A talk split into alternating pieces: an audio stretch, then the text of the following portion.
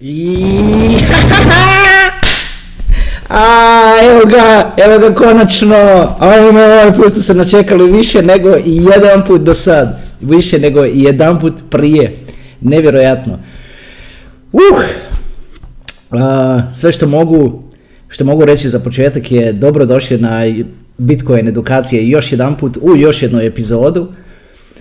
Uskoro ćemo imati jednu malu špicu, naime radilo se na toj špici, ali nije gotova, a ta špica objašnjava zašto se kanal zove Bitcoin edukacije. A mislim da sam to spominjao i ranije, vjerojatno u nekim videima, ali tako možda se izgubilo, pa da spomenem još jedan put. Znači, većina ljudi, većina populacije još uvijek riječ Bitcoin koristi kao sinonim za sve što ima veze s kriptom i blockchainom. Znači, ako nekom kažeš blockchain, većini u stvari, kad kažeš blockchain, uopće te ne, ne znaju o čemu pričaš. Kad kažeš kripto, isto tako većina ne zna o čemu pričaš. Ali kad kažeš Bitcoin, onda znaju.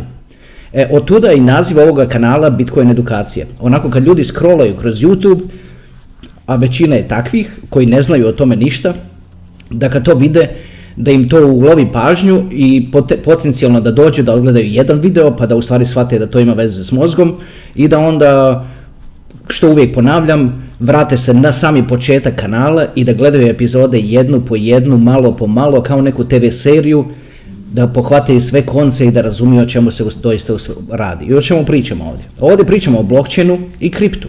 Bitcoin je samo jedna od tih stvari u svemu tome.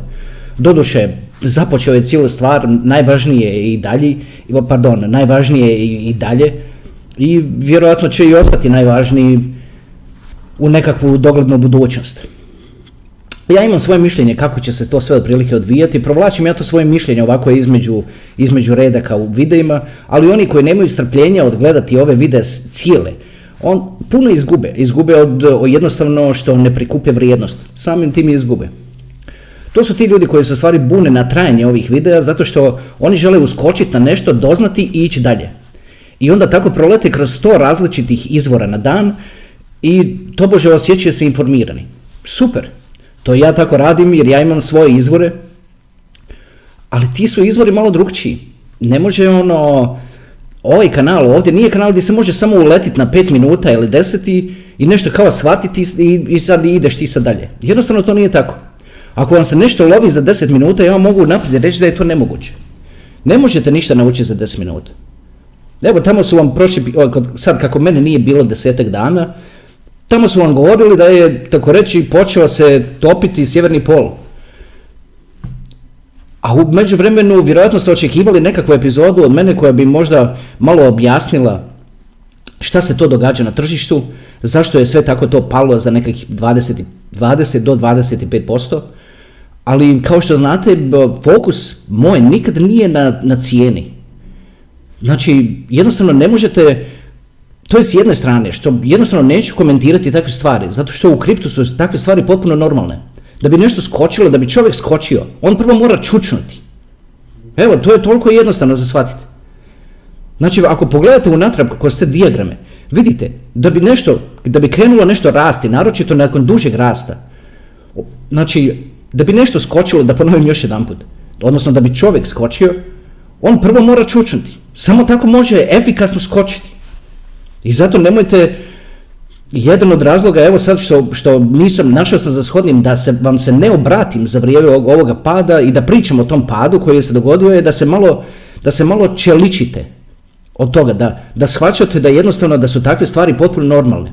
Jer ovo što sad vidimo, ove, ove padove sad, za godinu dana, za dvije godine, ja ne bi ono nikad, kao što znate, ne dajem nikakve prognoze u vezi cijene i tako dalje. Ali mogu vam reći ovo, za godinu dana ili za dvije godine najviše, pa oscilacije na kriptu će biti ovo što, su im, što je sad cijena kripta.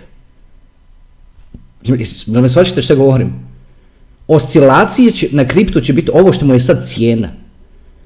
I zato pripremite se, naoštrite živce dobro, a jedino kako možete to uraditi je da prolazite kroz, kroz ovo što se sad prošlo u zadnjih 10 dana ili, ili možda 8 dana kad, kako je bio ovaj pad.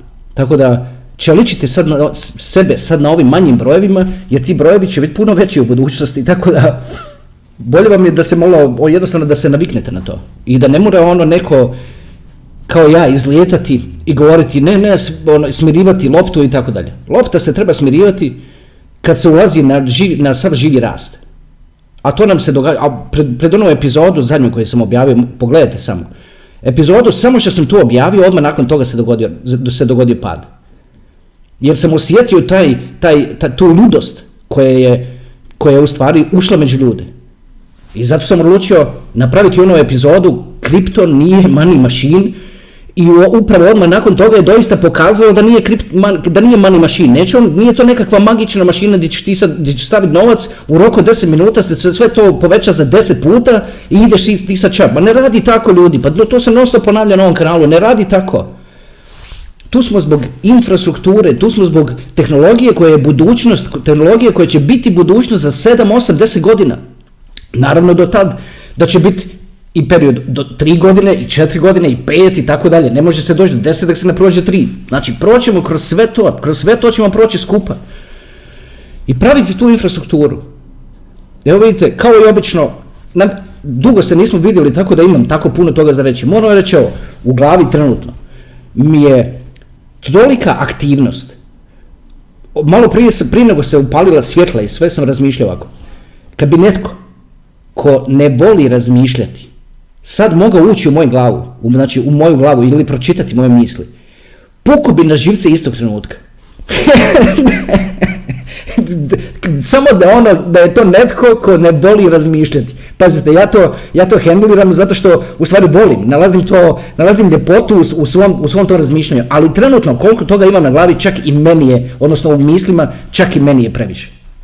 I govorio sam, stavljao sam postove po, po fejsu i, i dolje u komentarima na, na zadnjim videima i govorio sam da doista da sam, da sam zapeo jedan kao nazvao sam to ment, mentalni loop. Znači, na, došao sam na misao oko koje se konstantno vrtim i ne mogu, ne mogu mozak, ta, tako mi funkcionira, mozak traži soluciju i traži soluciju na tome svemu da bi se, i onda se na kraju sam shvatio da se tu ne može naći solucija, da je to jednostavno to što je, da je, da je ta stvar takva kakva je i da se ne može tu naći solucije. I onda sam jednostavno sam se mako od toga. Evo, nakon, nakon dana i dana ono, procesinga toga u tom lupu, traženju te solucije na, na taj određeni problem, da ga ne spominjem, da ne idemo sad tamo, sam jednostavno shvatio da se tu ne može naći ono solucije, da je najbolje u stvari, najbolja stvar što je za napraviti je maknuti se od toga.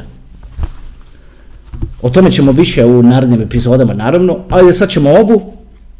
Ha, gledam se, malo bacio sam do, oko dolje na ekran znak iza leđa, vidite kako sija, a baš lijepo sija, baš lijepo sija, to je, to, je, to je bio cilj. Rekao sam vam u prošlim epizodama da će sijati, da ponovim još jedan put i zašto, a to je, tu iza leđa će pisati tri riječi, power, progress and prosperity. I sve tri počinju slovom P.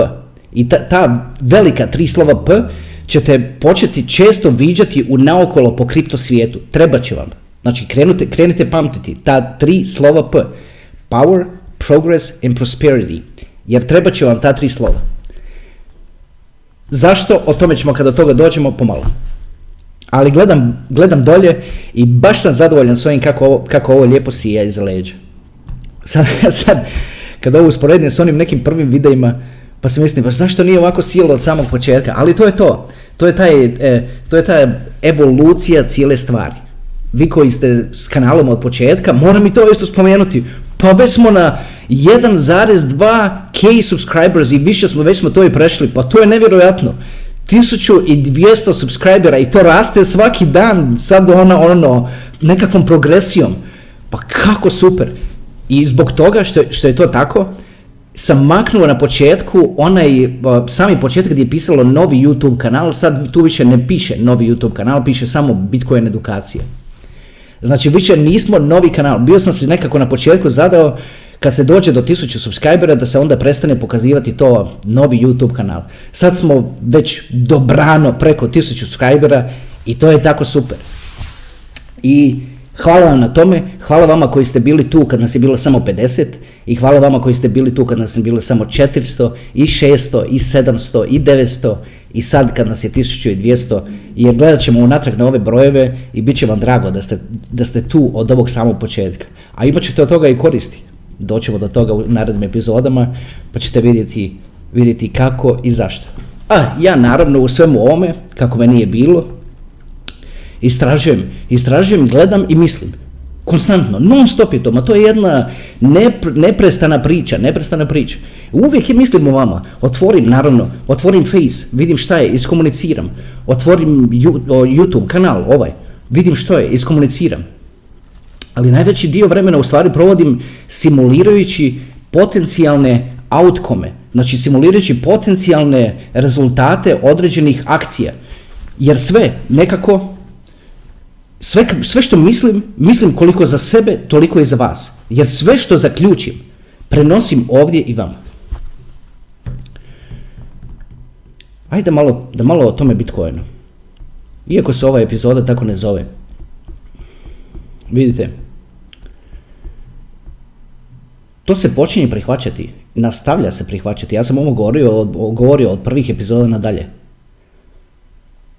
To se nastavlja prihvaćati kao digitalno zlato. Ovo sad što se dogodilo u zadnjih deset dana su u stvari testovi. Bio je prvi test da se vidi što će se dogoditi kad jedna velika nacija to zabrani. I to se dogodilo sa Indijom. Znači, Indija je jednostavno dobila direktivu, zabranite kripto i recite da je ovo razlog. I oni to naprave. I ovi vide šta se dogodi. Onda nakon toga, da naprave, da vide šta bude kad jedna manja nacija, ali koja jako voli kripto, a to su Turci, odnosno Turska, da vide što će biti kad jedna takva nacija zabrani kripto. I oni to naprave. I onda se dogodi opet pad maleni, ali izmjeri se pad, vidi se koliki to efekt ostavlja na tržište. Onda šta se dogodi? nestane struje nekim čudom u regiji u Kini koja minira najviše bitcoine na svijetu. Znači da se vidi što će biti kad nestane struje u tako velikom dijelu Kine. I to se isto dogodilo. Nestalo struje u dijelu Kine, u pokrajini Kine, u kojoj se minira najviše, odnosno rudari, najviše bitcoina. I padne, padne hashing power, znači padne jačina samog blokčena za 40% kad se to dogodilo. I padne naravno cijena zato što uzdrma tržište ljudi, ljudi se uplaše kao ajde, ajmo sad će neko hakirati Bitcoin blockchain. Znači prošli smo i onda se još on top of that, onda se dogodi još i četvrta stvar, a to je da se kao krene pričati o nekakvom, o, o mogućem povećanju, odnosno dupliranju poreza na kapitalnu dobit u Americi. I to se isto onako pusti. Pa se onda vidi i kakav utisak i to ima na Bitcoin. Drugim riječima čini se, ma u stvari sasvim jasno, da u stvari netko testira alate, koji alat što radi i šta koliko utječe na tržište. Ali ne možete to cimati. Ne možete to cimati zato što je ovo ovo je stvar desetogodišnja, sedmogodišnja, osmogodišnja. Znači ovdje se, ovdje se radi o izgradnji infrastrukture i prebacivanju na potpuno, na potpuno novi sustav. I ne možeš pustiti da te cimaju stvari koje se, koje se dogode sad. I da odjedanput, zbog toga se sad krene, odjedanput, a je li ovo početak, sad neko kraje i tako dalje. A dajte, molim vas.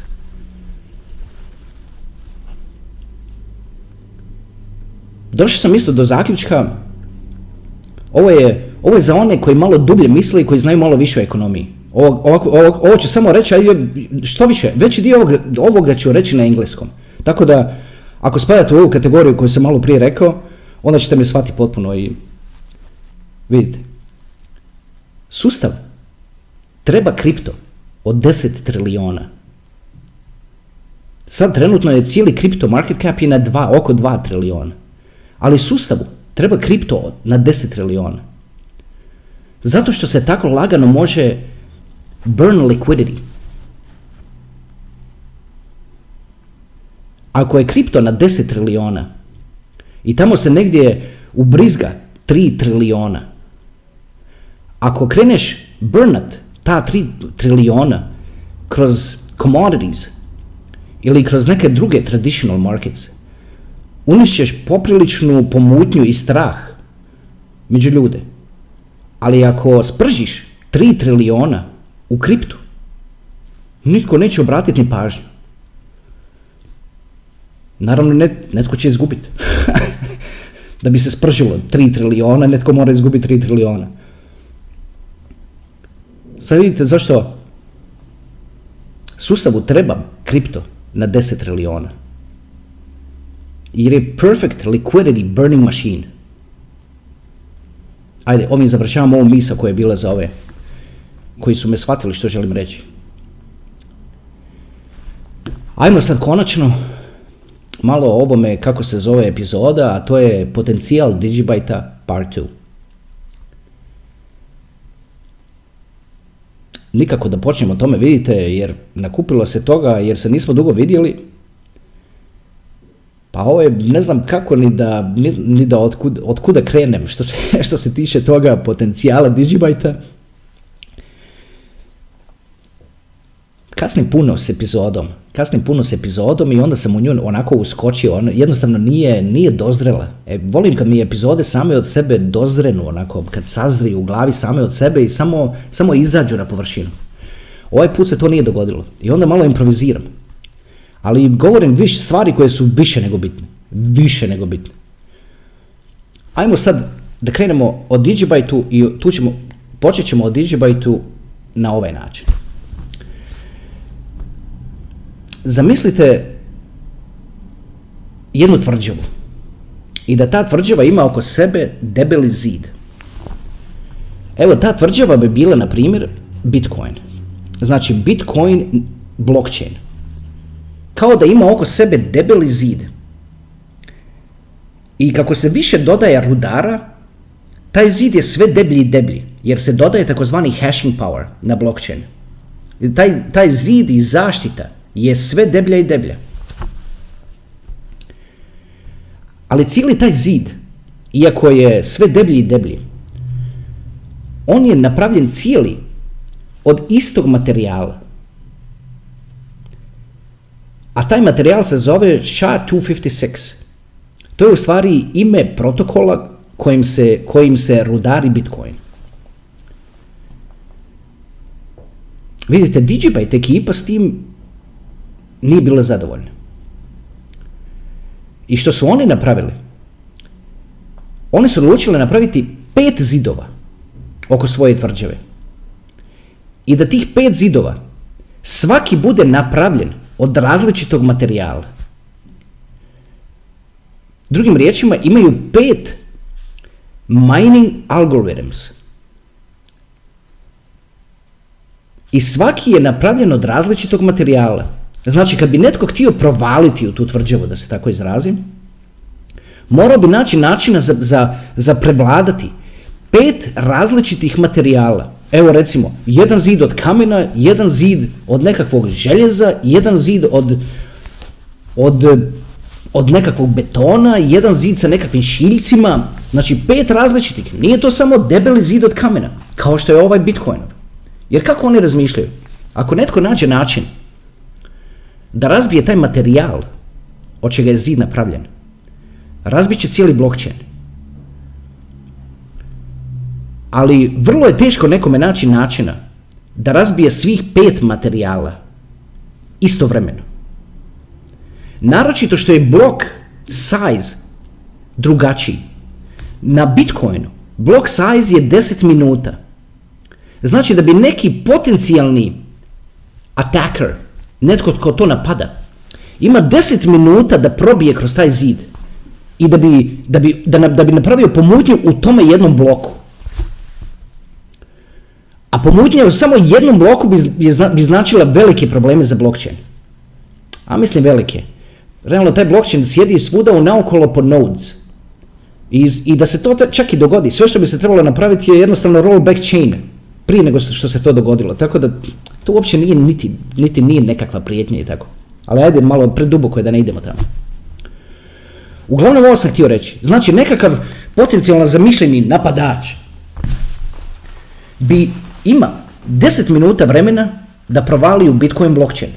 I sve što treba napraviti, bez obzira koliko je debeo taj zid, sve što bi trebalo napraviti je naći načina da, da recimo, da probije kroz taj, tu, tu vrstu materijala, što se u ovom slučaju zove SHA-256. A u slučaju Digibyte veličina blok jednog bloka je 15 sekundi. Znači ne 10 minuta, nego 15 sekundi. Znači da onaj ko bi želio napasti blockchain mora, mora smisliti način da probije pet raznih različitih materijala sa ogromnom debljinom svaki i da sve to uradi u roku od 15 sekundi. Pa ne znam sad da li bi neki kvantum ili što bi već moralo da, se, da, da doista to napravi. Znači to je, što se tiče sigurnosti Digibyte, tih pet mining algorithms su nevjerojatni. Naročito što se provlači priča da će zamijeniti taj jedan mining algorithm sa proof of stake mekanizmom. Da, znači da će ljudi moći stakati svoj Digibyte i dobijati validatorske nagrade za to. O tome se priča, ne ono baš da se sad aktivno radi koliko ja znam, ali o tome se priča. Jared je o tome, o tome pisao. A sad, znači to je što se tiče sigurnosti. E sad što se tiče same brzine transakcija, te blok, bloks se zatvaraju svaki 15 sekundi. Znači nakon 15 sekundi transakcija je krajnja i završena. A sam unutar nje, prvi, prva verifikacija, odnosno potvrda od jednog od minera dođe u, u tako reći u, u, u milisekundi. Zato Digibyte kad šaljete jednim drugima, vidite da on, ma ne možeš ti trepnut koliko, će, koliko on brzo stigne. Što je bitno isto shvatiti? Da te transakcije nisu uvijek nužno slanje kojna od osobe A do, do osobe B. Ma to je samo jedan aspekt toga. Bitno je shvatiti da te transakcije mogu isto tako biti povlačenje podataka koji se nalaze iza, iza QR koda koji se očitava. Znači ako, ako, ako neka država prebaci svoje osobne iskaznice ili vozačke dozvole ili što već na blockchain i to bude Digibyte. Znači oni svaki put kad skeniraju to, kad skeniraju neći QR kod, moraju platiti mali fee da bi povukli podatke od tamo. Znači toj državi treba, ili ko, ko već to radi, treba im, treba im Digibyte da bi mogli plaćati te male transaction fees. Opet ponavljam, transakcija nije nužno samo slanje od točke A do točke B, do točke B. U nekim slučajevima jeste, kao recimo u Bitcoinu i kao recimo u Litecoinu. Transakcija je jednostavno uvijek znači jedno te istu stvar, a to je prebacivanje kojna sa točke A na točku B, ali to je jedina, jedina svrha tih blockchains. Digibyte, Digibyte je programmable blockchain, kao Ethereum. Možeš na njemu praviti stvari. I to sjajne stvari. Sjajne stvari.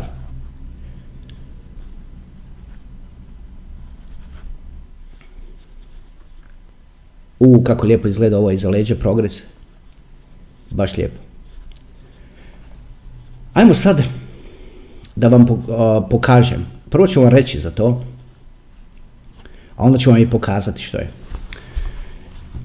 Digibyte, obzirom da je trenutno najbrži programmable blockchain na svijetu i povrh toga je najsigurniji programmable blockchain na svijetu. I povrh toga to je jedini blockchain koji nije oprljao ruke u ovom ICO krizu. I povrh toga, Digibyte je jedan od rijetkih blockchains koji nije imao takozvani ICO na početku, Initial Coin Offering. Znači, Digibyte nije prikupljao novac od ljudi da bi započeo sam sebe. On se započeo jednostavno iz, iz snage volontera. Ljudi koji programiraju koji su developers na Digibyte, odnosno Digibyte, pardon, ne na Digibyte, nego Digibyte, samog blockchaina. Oni su i dan danas volonteri. Jared Tate je i dan danas volonter. Svi ljudi oko njega su i dan danas volonteri. Digibyte Foundation koji se nalazi u Nizozemskoj, oni su svi volonteri. Tu nitko ne dobija plaću. Rade to iz ljubavi prema tome. I to se osjeti u, u konačnom proizvodu koji, koji izlazi iz, ispod njihovih ruku. I ništa im jednostavno ono ne može ne, uzdrmati njihovu, njihovu vjeru u njihov projekat. Još onda, još onda taj community, taj community recimo na, na Twitteru koji imaju i, i generally community on, u cijelom svijetu. Pogledajte, Digibyte stranica je prevedena Na naše jezike. Za hrvatski znam sigurno. Za ostale ne znam, ali nije ni bitno. Kad znaš hrvatski, selektiraš hrvatsku i šta, čitaš. Pazite kako se to dogodilo. To su napravili volonteri. To su napravili ljudi jednostavno koji su si dali, uzeli si vremena sami od sebe da ih niko ništa ne pita. I napravili sa- sve što je bilo na Digibyte stranici preveli na hrvatski jezik. I poslali tamo u Digibyte, ono, postirali na GitHubu ili gdje već, ili u forumima i tako dalje. I ovi rekli, ajme, odlično, i dodali još, još jedan language, a to su sve napravili volonteri.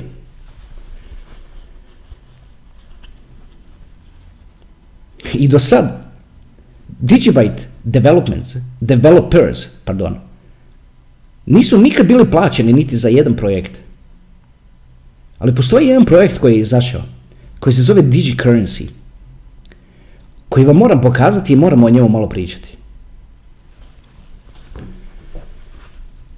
Naime, DigiCurrency je prijedlog. Ispisat ću na ekranu kako se to otvori. Znači, na, na, na onako, bilo bi lijepo da otvorite na kompjuteru na većem ekranu da bolje vidite. A onda ćemo proći, ja ću to sad ovdje baciti na ekran, pa ćemo onda proći skupa kroz, kroz cijeli taj proposal, kroz taj white paper. DigiCurrency je, je proposal, odnosno prijedlog ili white paper, koji objašnjava kako se sve svjetske valute mogu digitalizirati, odnosno kako svaka nacija na svijetu može digitalizirati svoj novac koristeći ista pravila kao i svi drugi. I onda se s tim dobija sustav da su sve valute međusobno razmjenjive. Znači, ovo što vidimo sad recimo sa digitalnim, digi- sa digitalnom valutom u Kini. Oni su napravili digitalnu valutu koju mogu koristiti njihovi građani.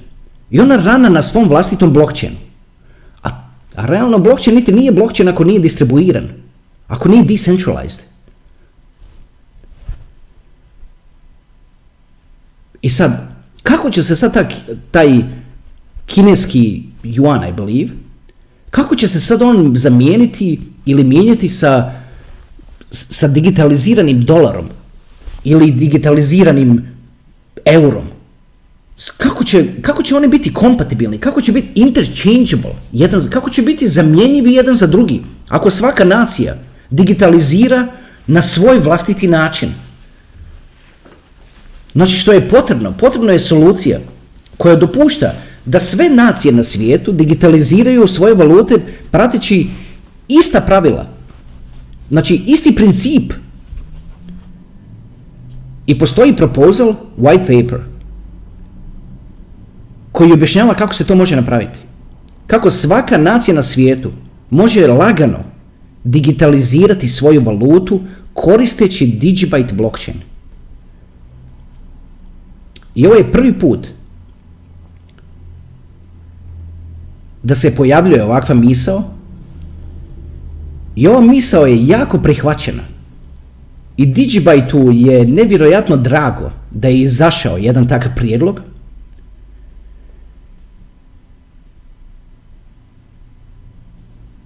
Pogledam sad kako da se upustim u prezentaciju toga, a da nam se ne, da ovo se ne razvuče doista na nekakvih možda čak 60 minuta. Ajmo napraviti ovako. Ajmo zatvoriti sad ovu epizodu, pa ćemo onda u sljedećoj, nazvat ćemo je jednostavno samo B, nastaviti dalje. Ajde, mislim da sam rekao više nego dovoljno za ovu epizodu. Ipak da, ne, da nekako ne lupamo glavom kroz zid. Pa se vidimo. Ajde, čao. Već mislim, čak ni ova odjevna stvar nije kako treba biti, jer već mislim kako nastaviti dalje. Uglavnom, ajde, čao, vidimo se.